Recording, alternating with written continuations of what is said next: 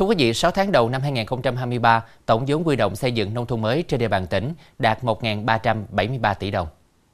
Trong số này, ngân sách trung ương hơn 261 tỷ đồng, ngân sách tỉnh hỗ trợ trực tiếp 182,8 tỷ đồng, ngân sách tỉnh hỗ trợ lồng ghép 674,9 tỷ đồng, ngân sách quyện 127,9 tỷ đồng, ngân sách xã 44,5 tỷ đồng, vốn doanh nghiệp 26 tỷ đồng, vốn quy động từ cộng đồng dân cư khoảng 55,7 tỷ đồng.